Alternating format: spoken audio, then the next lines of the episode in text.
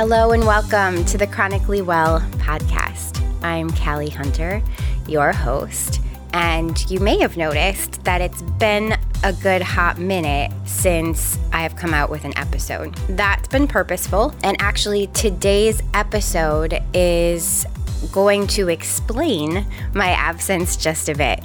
Today, I interview Ben Page. He is an Association of Nature and Forest Therapy guide. He's also a mentor and trainer for the program. He's the founder of Shinrin Yoku LA. He's the director for training for ANFT guides and programs. He's also the co founder of the Open School.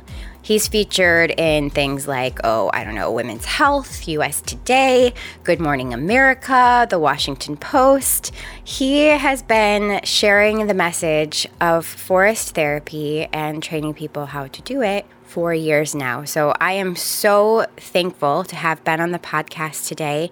And I'm really excited for you to learn from the man himself what forest therapy is, why so many people are finding it helpful, some of the health benefits, and not just that, but sort of this shift in our culture, hopefully through almost through COVID, and just recently in our lives, realizing the enormous disconnect that we have from nature, and in a sense, a disconnect from ourselves. So hang tight. I'm really excited for all of you to hear from Ben today. There are direct links in the show notes to Ben's information, where you can find him, find out more about him. There are links to some of the research that we discussed today and also a link to my new website that features forest therapy and walks that I will be doing and partnerships in the area. So be sure to check those out. All right, time to check in with Ben. Welcome to the Chronically Well podcast. I am back after a long break with Ben Page Ben, thank you so much for being here. I so appreciate you kind of helping me come back to the podcast world with helping explain why I was gone. My pleasure. Thank you for having me. Before we begin, though, I always like for my guests to have an opportunity to share a bit about themselves. So, apart from, you know, forest bathing and all of the things we're going to be talking about today, who is Ben? Where do you live? Who's in your life, who do you love, why are you here? Just a little bit about you for everyone. Who is Ben? That's such ben? a question. I know it's actually really not a very good intro question. It kind of takes you okay. right. Yeah, you know, I'll just give you a few things. Let's see. Well, I live in Los Angeles. I joke that I'm a coastal person. I grew up on the East Coast and then I did my undergraduate on the Fresh Coast, which is what they call the Great Lakes region. And then I moved to the West Coast and I've been here about 13 years. I live with my husband. And currently we have one cat. We have kind of an obsession with cats. So we are always trying to adopt more and more cats. But right now it's just the one. And he doesn't like sharing space with other cats. So we're going to let him rule the house for a little while. And yeah, let's see. I don't know. I I love music. I've been teaching myself how to DJ. I'm trying to learn how to play the piano. um, and yeah, just um, I guess the the thing that I love about the music is it's kind of or the DJing is like curating these aesthetic sensory experiences. So basically anything having to do with that. So like cooking or clothes or art or whatever it is, I'm down for all that. I love it. To catch everyone up who's listening, Ben was one of my trainers through the Association of Nature and Forest Therapy. Hey, everybody, I am now a forest therapy guide. And I've been absent from doing the podcast for a while because I've been focusing on that training. So I thought, what better way to come back than to have Ben kind of explain what forest therapy is. So we're going to start with this question because I just we're, we're going to we're going to go into the forest therapy thing, but I really loved on one of your online platforms. I don't remember which one. I super stalk my guests before I have them on. So, um, but you had that your primary interest is to live the question of what it feels like to be alive. And I loved that, and I was just wondering if you could share a little bit more. Yeah, I feel like when when I say that phrase, the emphasis is on the word feel. Oh. So there's this Joseph Campbell quote that I love. He says, I don't think people are looking for the meaning of life as much as they're looking for the experience of being alive. Mm-hmm. And this quote really informs a lot of my personal practice and my interpretation of forest bathing, forest therapy, which is it's not discursive. It's not about generating meaning. It's not about having kind of a, a, a mind centered experience. It's about feeling enmeshed in the world around us. And that has this quality for me of what we might call aliveness. Like thinking about aliveness is not aliveness. Right. It's abstract. We're one layer separated from the raw experience, the phenomenon that we're actually thirsty for, which is to feel alive. So we spend so much of our time trying to figure out who we are and what's the meaning of life that we become numb and we become desensitized to what it actually feels like to be alive. And I find that oh, we're going to go into the deep end right away here. Yeah, let's go. Let's go. Dive. It's kind of this like ego narcissism problem of our culture. We're just very obsessed with the concept of ourselves. We want to we want to know thyself, you know, we really want to have this incredible relationship with the ego to figure it all out. And then for me, there's kind of this thing underneath all of that ego stuff. There's this what I am, not who I am. And the what I am is essentially nature. I'm an ecosystem. This body is an ecosystem and it's enmeshed in all the ecosystems around it. And the way that we experience that enmeshment is not through the mind, it's through the body. So when I talk about that phrase, and then this kind of segues into forest bathing, forest therapy. Yeah. It's about embodiment. That's really what it's about. I think this is what differentiates forest bathing from eco psychology, which, to be totally clear, I think is great and has an important place. And it's an important part of the whole like ecosystem of eco wellness, eco spirituality, all these things. But forest bathing is not eco psychology because it's not about the mind. It's not about having this relationship that's abstracted. It's about not only experiencing nature, but about being nature. I love that. I think that was honestly the hardest part and the best part about the training for me was getting out of my head. Yeah. I was continuing, I think we had a session where we talked specifically about that, and that was just mind blowing for me.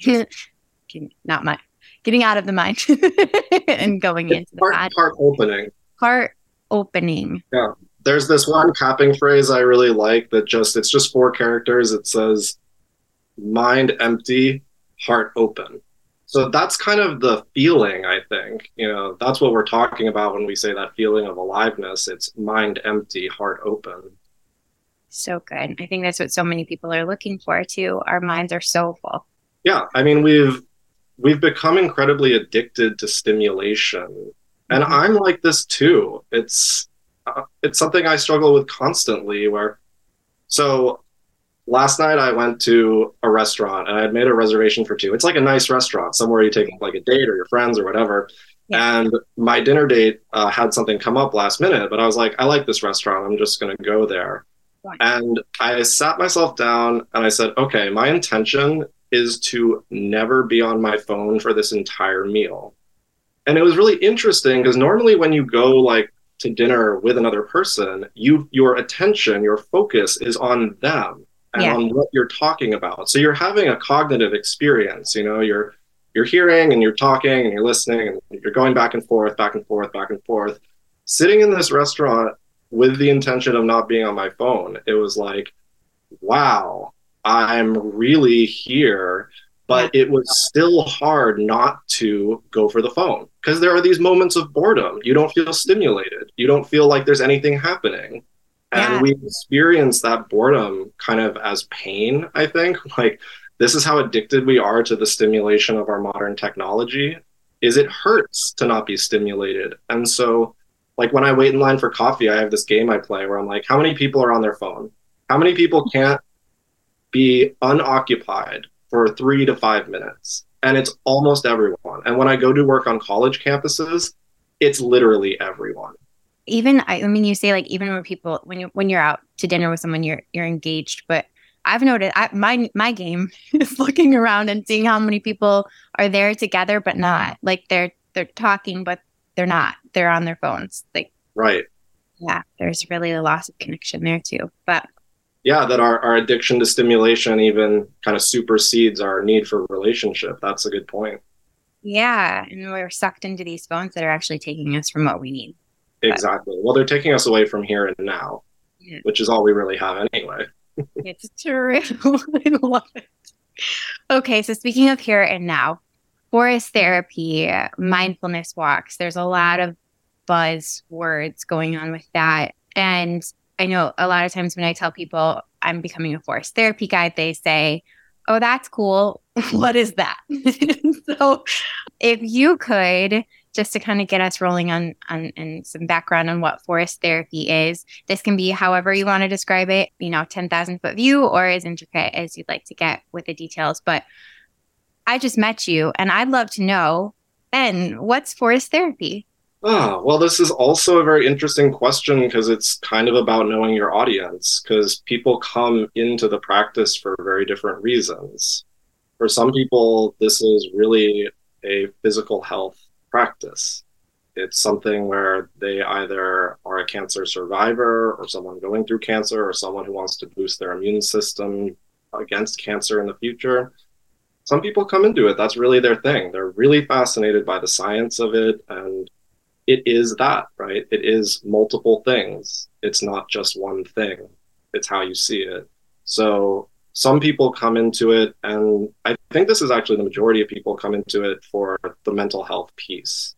So, one way I describe forest bathing, forest therapy, is three hours without needing to think about anything and how incredibly restorative that is. And, you know, a lot of people sometimes they'll say, well, why would I pay you to do that? Like, that's crazy. You're to like have me kind of just do nothing for three hours. And I'm like, no, see, that's the thing is if you could go into the woods for three hours and not basically just be on your phone the whole time or be in your head thinking about how stupid this is or like oh I, I could be i could be more productive or like oh what do i have to do tomorrow like oh you know like we just fill the emptiness so readily so as a guide i can create this container for you to experience a space where it's much easier for you to not think about that because i'm helping you focus on the experience of your body that's the other piece of it. It's a embodiment practice. It's a somatic practice. Getting out of our heads, we now understand that basically the mind is constantly generating thought. This is where like Buddhism and neuroscience touch each other. It's kind of fascinating. It's like, okay, we understand that the mind generates thought constantly. The first important thing to recognize is that you are not your thoughts. That's the first like really crazy things. Okay you're not your thoughts. You are witnessing your thoughts. And then the second piece has to do with what we call the attention. And i like to describe the attention as this flashlight that can only shine on one thing at a time. So over here you have your thoughts and over here you have your body and when we can learn how to shift the flashlight away from the thoughts, the thoughts are still generating, they're still there, but our attention is not placed on them. And so we can experience like a state of consciousness that is not how we normally are. And this is very restorative because basically our attentions are fried. We're focused too much, too long, too hard. Our brains aren't meant for it. I'm going to help you chill out. The third class of people that come to forest bathing, forest therapy, has to do more with this relationship with the more than human world, nature, the earth, however you want to describe it. And that's something where, like, you know, one of my favorite phrases that I, I don't know at this point whether I made this up or not is you can't open a rose with a crowbar. You made it up. We'll say you did. What I mean by that is just that you can't force something beautiful to happen. And I mm. think of a relationship as being this thing of beauty. So a lot of people, I think we're all born with this relationship. We're all born like pre egoic creatures. We don't start with this identity. We start as a body, we start as nature. And as nature, we're learning to experience ourselves as nature in this very sophisticated way. And then at some point, the ego comes in. And I won't go down that rabbit hole quite yet. But just to say that we all started with this relationship. And so it's not that you're learning something new, it's that you're remembering something that you always had. And to tap into that, we have to go into kind of a pre logical, pre verbal, pre egoic state of experience. And that's what the sensory experience is that we're just here and now, we're in our bodies. And when we're in the here and now, these relationships can just organically blossom. It's nothing that needs to be pushed or forced. So when I talk to people about forest bathing who are maybe like a little bit cynical about all this, there's this quote from this man named Gus Speth. He was like a top environmental advisor to the White House for several administrations. And he has this great quote about I used to think that our biggest environmental problems were, you know, global warming, ocean acidification, and habitat loss. But now I understand our biggest environmental problems are actually greed, apathy, and selfishness. Yeah. And to address that, we need more than science. I think that's really an interesting piece of all this is that beyond the health benefits of forest bathing, there's this thing about people actually, you could say it different ways, falling in love, feeling connected to, feeling related to. When they have that experience, which I think is not an intellectual one, it's a somatic one, we might start seeing our entire existence as beings in the web of life very differently, you know? And I don't think there's any amount of like bullying people or shaming them for their choices or policies that the government can create if we are serious about having a shift in our relationship with the earth. It starts at this emotional level. It starts with actually feeling something because most of us are numb essentially. And the numbness just comes from that overstimulation, that addiction to the abstract, to the thoughts, to the content I love how people are addicted to content. Yummy, yummy content. Give me more. Give me more. Cool. There's that great Bo Burnham thing about, you know, I'm daddy made you some content or whatever. It's true. it's it's yeah. totally true. Yeah. So good. I love the aspect. I never really considered the aspect of relationship until the training too. And that's been really powerful for me. And as a guide watching watching that relationship develop and people saying, Oh, I haven't been outside in 15 years like this and I miss it. And then asking for places to go. And it's just like, oh, I had no idea. I had no idea that it would facilitate that. That's right. Um, so many of the people who listen to this podcast are probably more in that first group. Um, so a lot of them deal with chronic illness or chronic pain. Um, so this place I've you know, kind of tried to cultivate into a place where people can come and find some hope, find some answers for, okay, I'm not going to just sit and be miserable. What are some things I can actually do to help myself? And what I love about forest therapy is that it, encompasses, you know, not just the mental health, but the physical health, everything, you know. So I, I, I love that you talk about in your book, it's called Healing Trees, a pocket guide to forest bathing, which I will put the link in the show notes for anyone who is interested in reading it. I have read it, it's fantastic. Um, and it does give you a good snapshot of kind of what forest bathing is if you would like to look a little further after our podcast today. But you say in there about diseases of civilization. Can you talk a little bit more about that and why bathing ourselves in the trees is the solution? Yeah, I mean, the easiest way to describe this is essentially that human beings have lived 99.9% of their evolutionary history outside, right? So as time goes forward, part of the way that our, you know, global biology evolves is it co-evolves, that beings evolve together and they figure out ways to exist that, are mutually beneficial to each other. So this is where the relationship with the trees comes in. And we can talk a little bit about the health benefits and the anti cancer research on trees. But essentially, human beings lived with trees for thousands and thousands and thousands of years. And our bodies have figured out how to capitalize on the health benefits of being around these trees. So I always have this funny, like, trippy thought about, you know, what was it like to be in that first generation of humans who said, let's live inside? And it probably started with like a cave or something, you know. Let's let's be in the cave. And then at some point someone figures out how to build something. And it must have been amazing. I mean, it must have been really incredible to have a space that you feel safe in. Mm-hmm. I understand psychologically why we want to be like in a safe place. We want to feel safe in our homes. And having a structure really helps with that, right?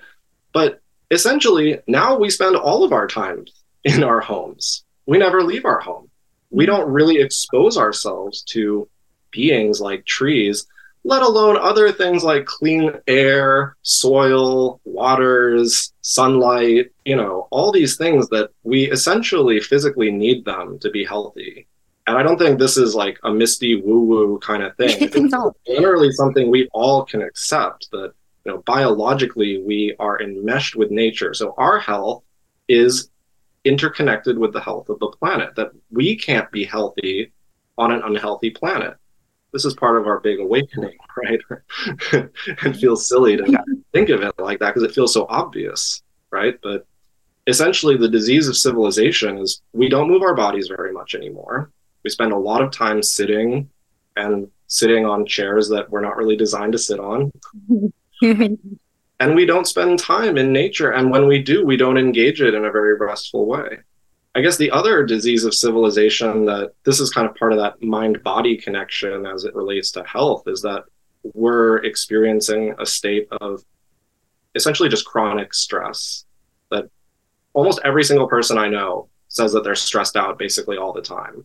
And we understand now that while it's really cool that you can like get an Uber or you know order a pizza or whatever it is, we are so hyper stimulated that our bodies are not resting. So we're not digesting our food properly. We're not getting good sleep. Like all these things kind of stem from, like, yeah, this disease of civilization or even the disease of affluence.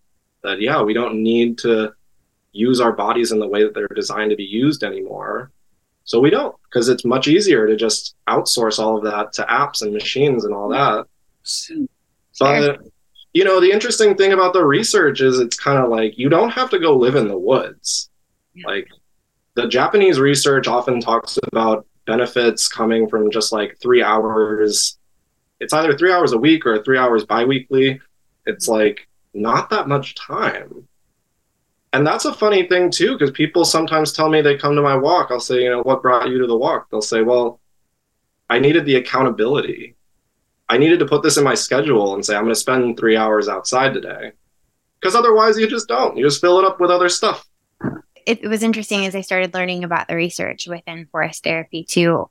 So I, I was way big into so I'm a, psych, I'm a psychologist. So I'm, I'm, a dork with like the parasympathetic sympathetic nervous system.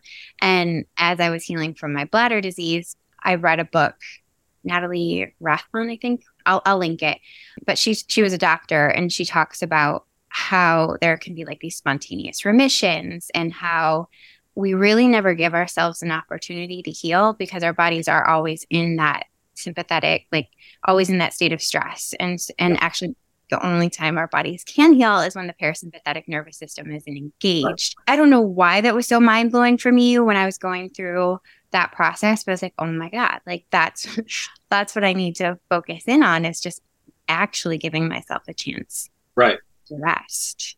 You know, do that. And so when you started talking about that, with all the other research, that was that was pretty interesting to me just to see that oh that's why nature that's why that was so helpful for me yeah i mean we, nature is very relaxing and then there's also kind of this thing about this is again where there's the utility of having a guide yeah. because they'll take all of the stress that you might otherwise have completely off the plate so you can become really really relaxed because you don't need to be thinking about where you are or what's coming up next or what you're doing and most of forest therapy is so gentle that essentially people just kind of slowly sink into that state of embodied relaxation you don't have to try and it's interesting that so much of healing culture is kind of oriented around action where it's like go do this go do that Mm.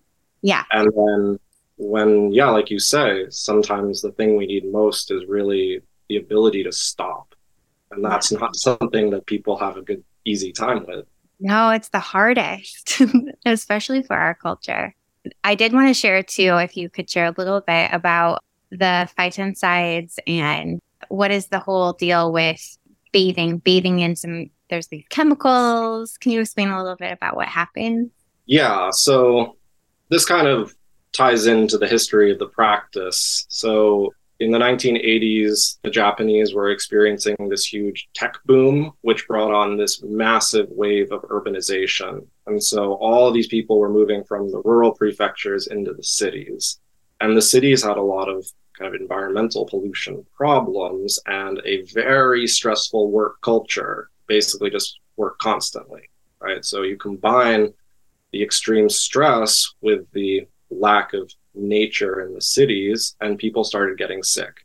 So the government noticed this huge spike in cancer and autoimmune disease, and they essentially recognized it as a public health crisis, and they set their what is kind of like their federal agencies into action about doing research and figuring out what we can do about this.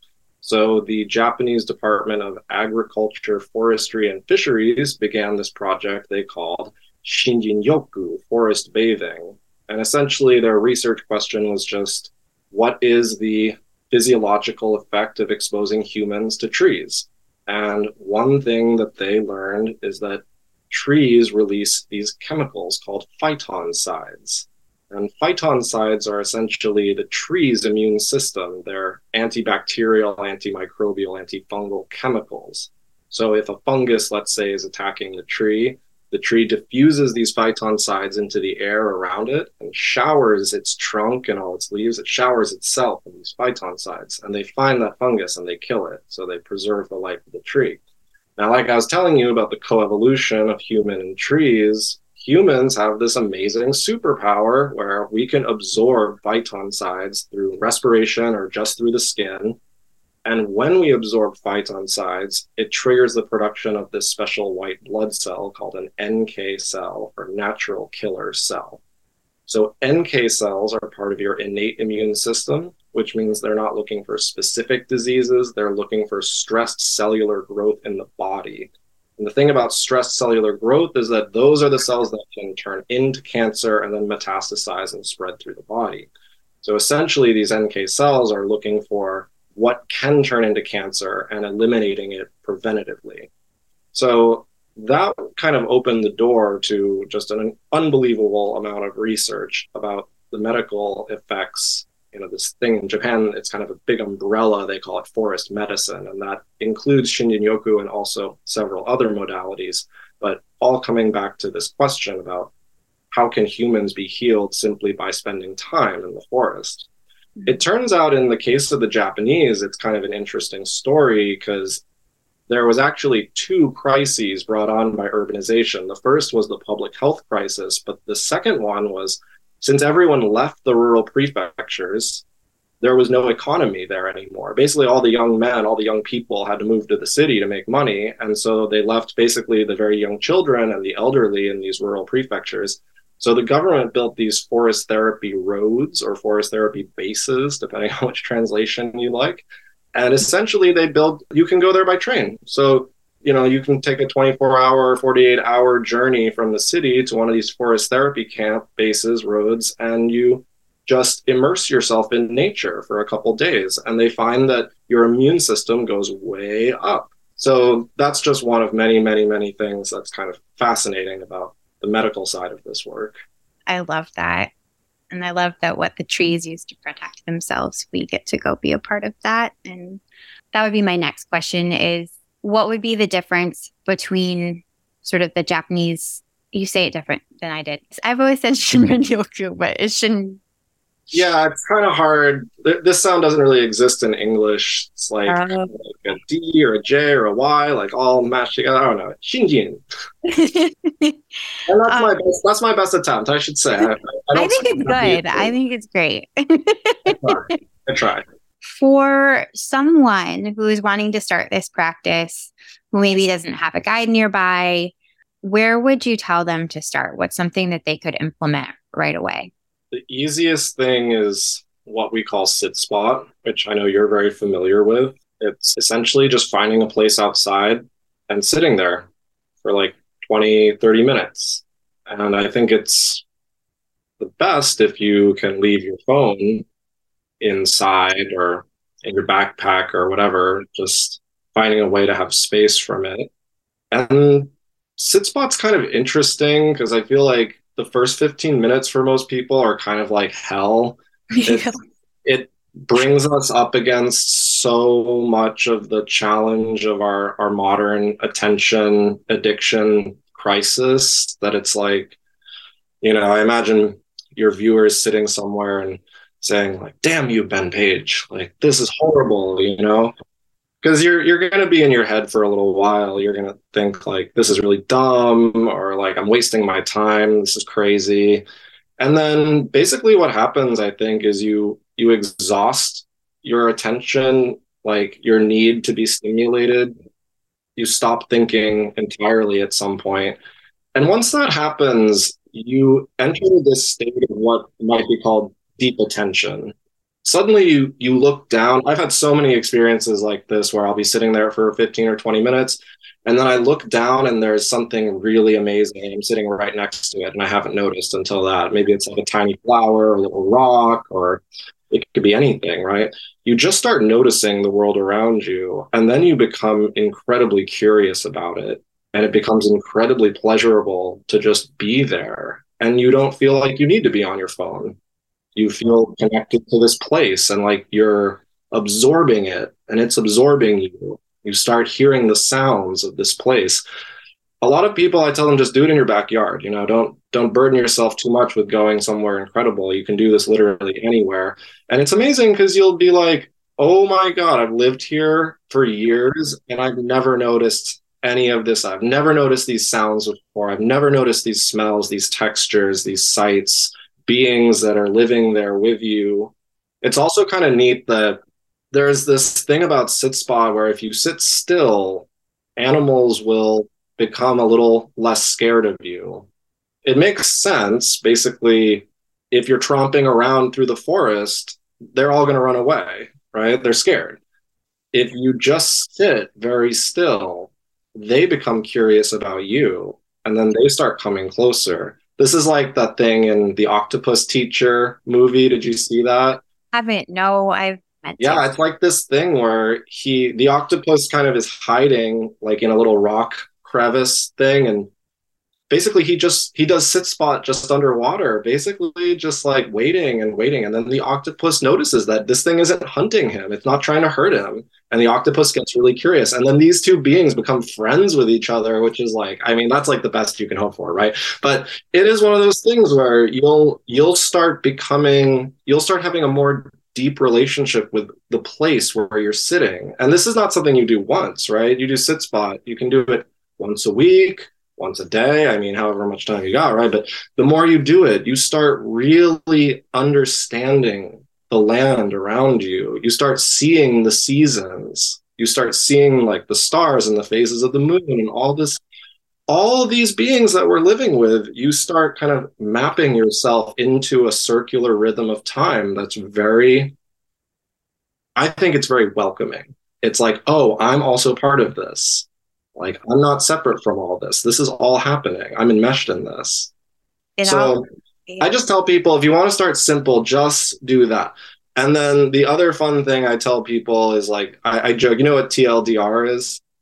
It's uh, an abbreviation for too long didn't read, and people will basically give you like one sentence that describes a whole book. You know? Yeah. So the, the TLDR of my book is like go outside, mm-hmm don't forget to smell things. Like that's it, you know, just like take a walk, don't try to get anywhere, don't forget to smell things, don't forget to touch things.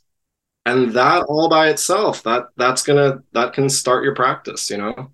I think a lot of people like for me, it's like you, you're waiting for something. And I think when oh. you're waiting for the something to happen, that's when you it's like you're in your head again.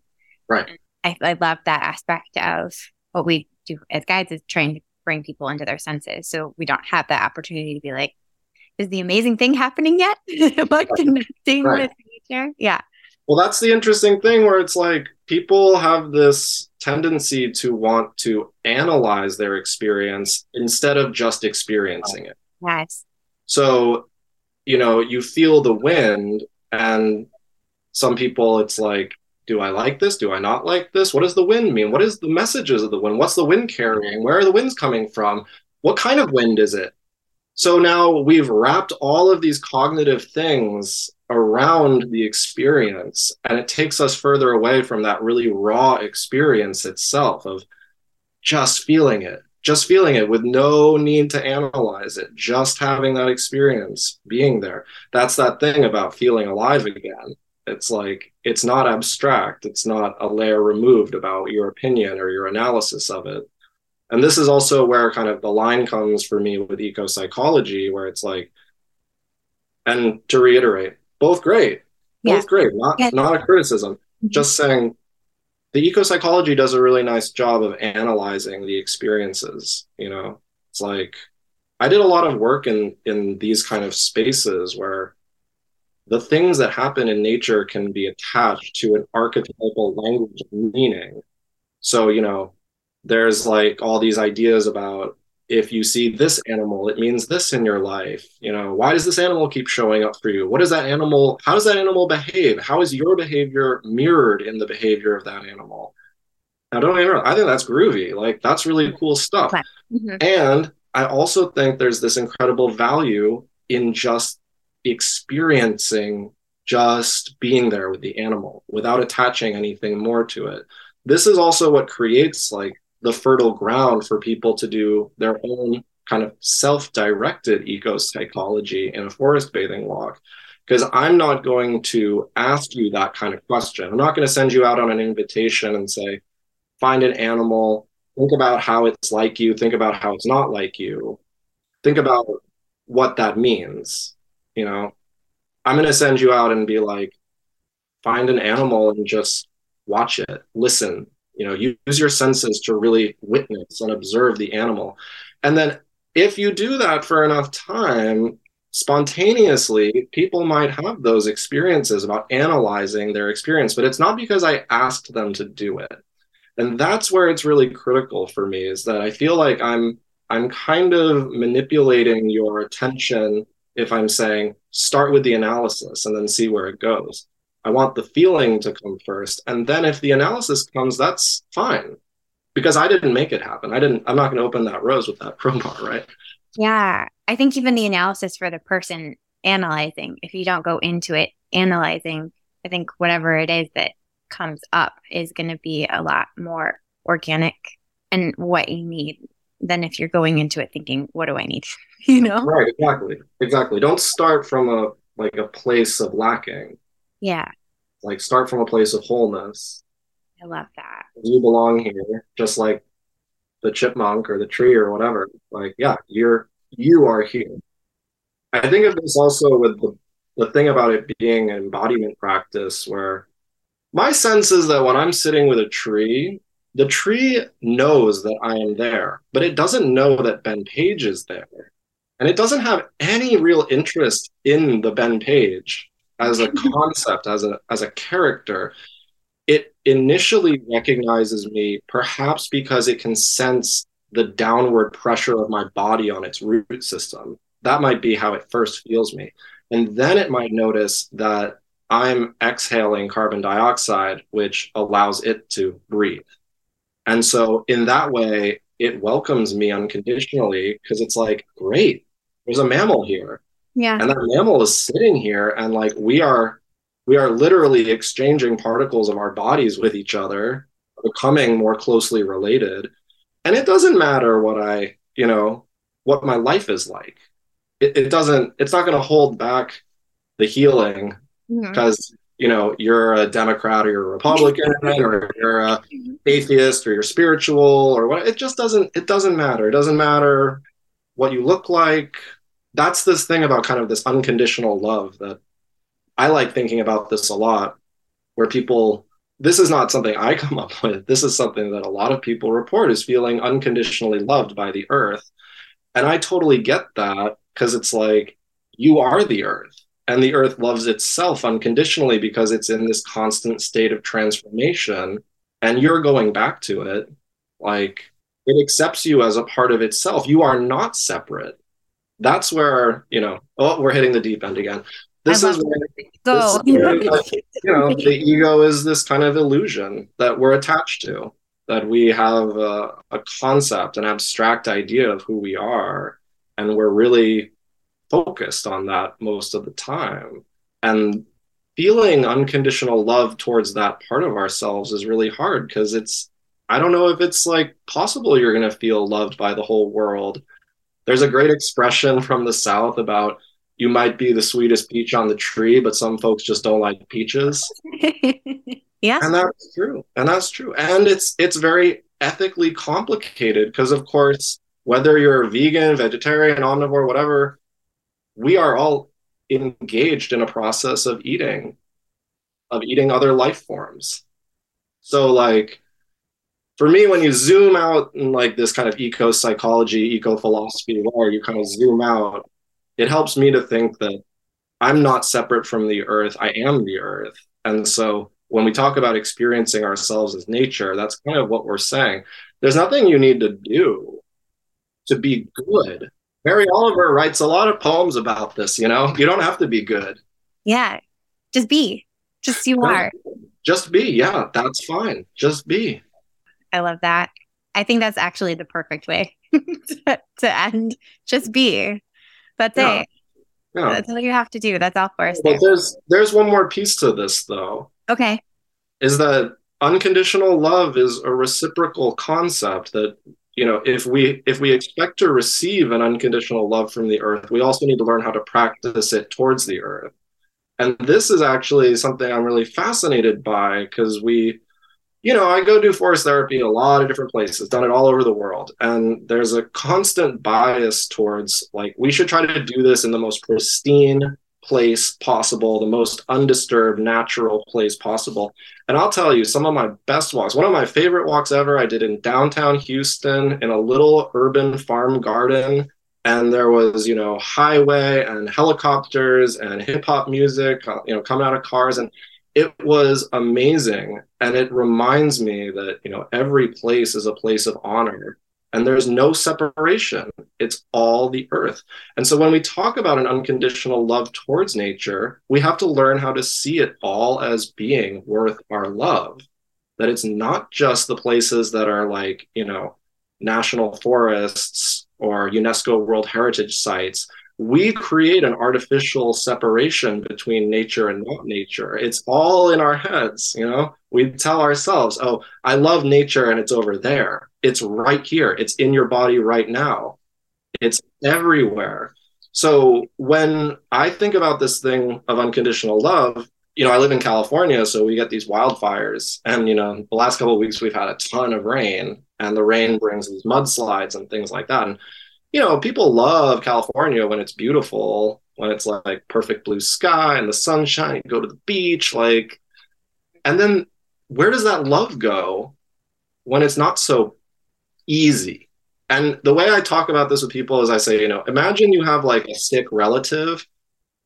Do you stop loving them because they're sick? No, right? That's crazy. Like, that's the time that they need the love the most. So when we're working on this relationship with the earth, I think it's really important also to think about, you know, loving the places we live and loving all places without creating this distinction between like nature and not nature. So what you're saying is you don't have to go to Yellowstone. No, no. wherever you, wherever you are, wherever you find yourself, there is nature there because you're there, but there there's also everything else around you. It's all part of this one massive transformational Gaia Earth thing, you know?